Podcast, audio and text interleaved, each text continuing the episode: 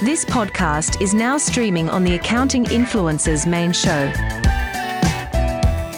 Subscribe to the Accounting Influencers podcast to listen to more content just like this.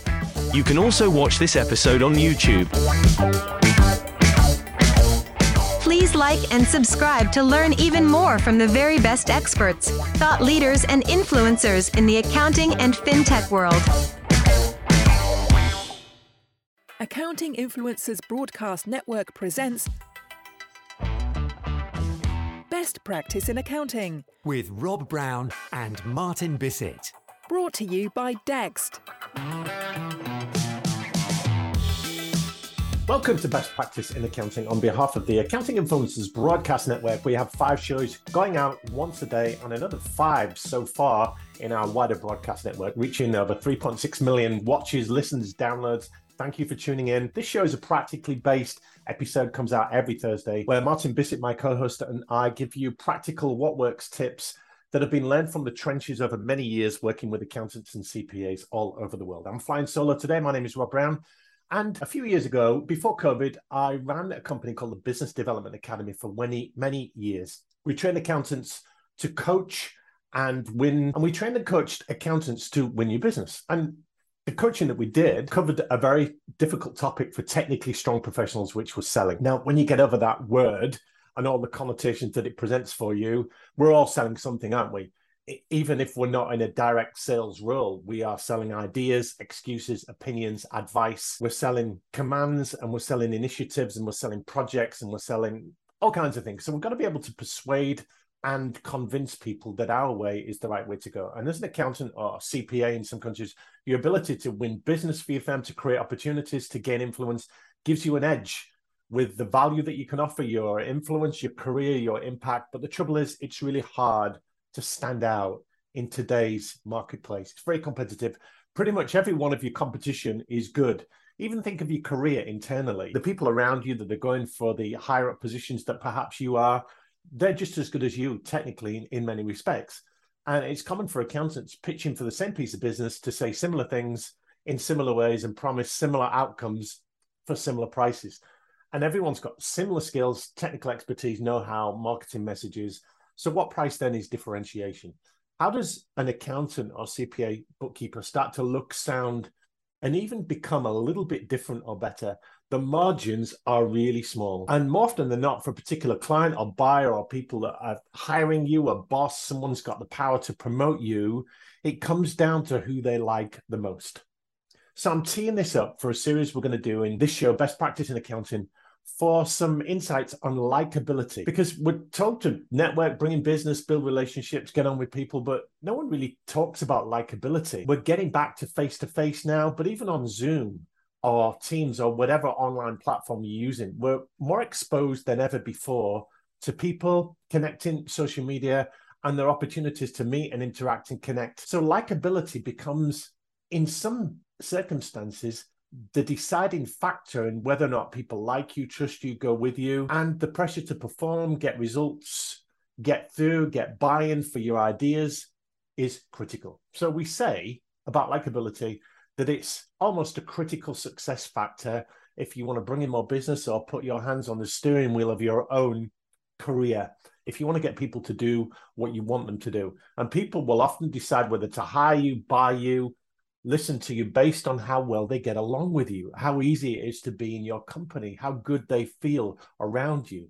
And it's this intangible rapport that dictates how you advise people, how you lead, how you sell, how you manage, how you persuade others. So the question becomes are you born with likability or can you develop it? Because this rapport, this chemistry, this likability is often what separates the good from the great. So think about your own connections for the moment, the people in your circle of influence, if you like. You're more likely to gravitate towards, to talk about, to share information with, to be vulnerable with, to stay loyal to, to defend, to introduce to refer the people that you like the most. So if you claim to be a relationship business, if you put your technical qualifications aside, if you say that you're in a people business, then the best accountants, the best professionals have got to admit that your role has moved beyond the numbers, beyond the tech, and rapport and likability should be priorities for you because humans, we're emotional creatures, we're complex creatures. We have the capacity for advanced logical reasoning, but people really good at selling, all the neuroscientists, all the research data will tell you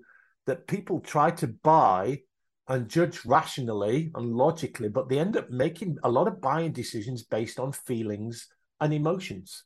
So, likability becomes a precursor for trust. When you like somebody, you're more disposed to trust them. Why? Because you feel comfortable around them. Your guard is down, you're relaxed, you're more open, you're happier, you're less judgmental and critical, you're not looking for things to go wrong. So, you're less suspicious, you're less uncertain. And when people trust you, good things start to happen. Deals, agreements, and sales happen a lot more quickly with less friction if you are liked. So, over the next few uh, episodes, and we'll scatter these about over the next few months.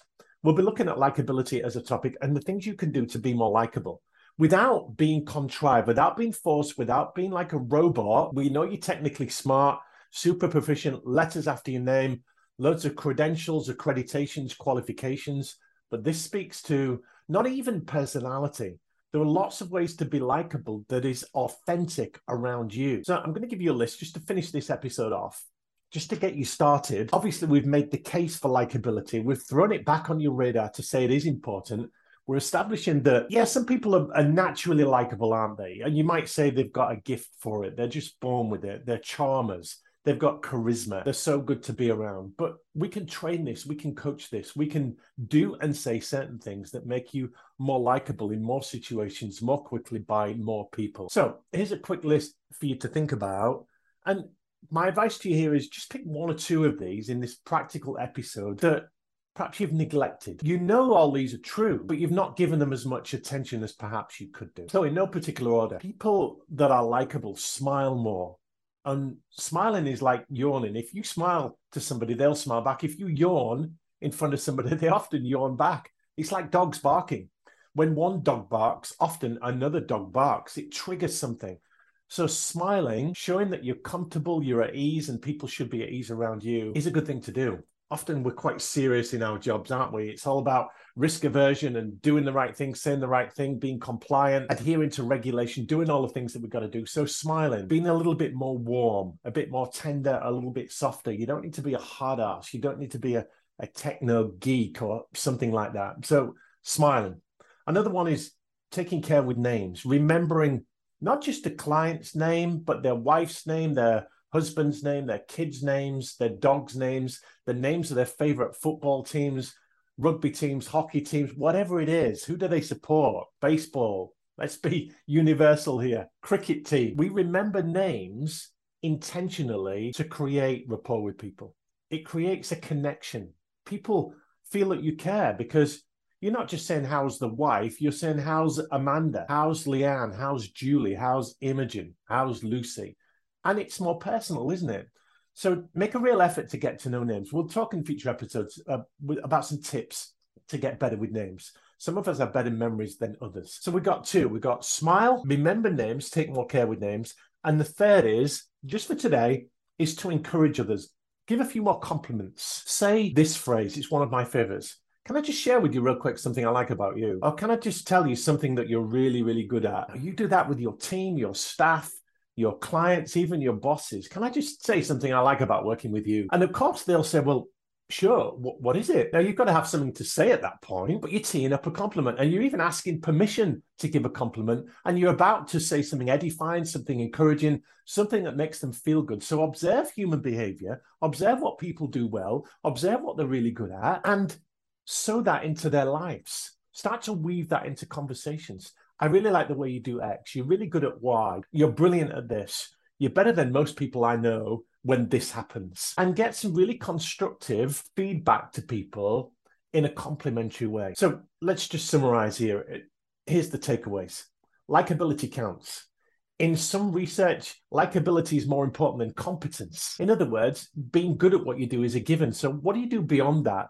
There's some research that say people get promoted and get retained in certain roles based more on their likability and how well they get along with people and how well they encourage the team rather than their technical competence, which is crazy, but it's true. So, likability is now on your agenda or back on your agenda. Three things smile a little bit more, be a little bit more warm and open. Second thing, take more care with names. Be more intentional, more purposeful. Write them down if you need to. Come up with some memory techniques. Keep a file on them. Put them in people's contact details so you know not just theirs, but the people around them. And the third thing, encourage others more, compliment others more. Take care to make people feel good around you, but do it genuinely. People are very suspicious of you saying they look great. That's a really nice suit. That's a, a great dress. You've got to be careful with those things because that's a bit subjective, but when you back up compliments with you're really good at this, that's hard for people to disagree with. It's a bit more than an opinion. So there you are, likability. You accountants, CPAs, bookkeepers, finance leaders, all you professionals in the fintech world that serve the accounting profession, be a little bit more likable, make the world a better place, be more encouraging, smile more, take care with names, and you will find that your relationships are just that a little bit warmer, more encouraging, more influential, and hopefully great things will start to happen. And have a good day. You're fantastic. Accounting Influencers Broadcast Network presents Best Practice in Accounting, With Rob Brown and Martin Bissett. leading the discussion on firms that are standing out, winning work, and becoming the top performers in the accounting and fintech world. Brought to you by Dext.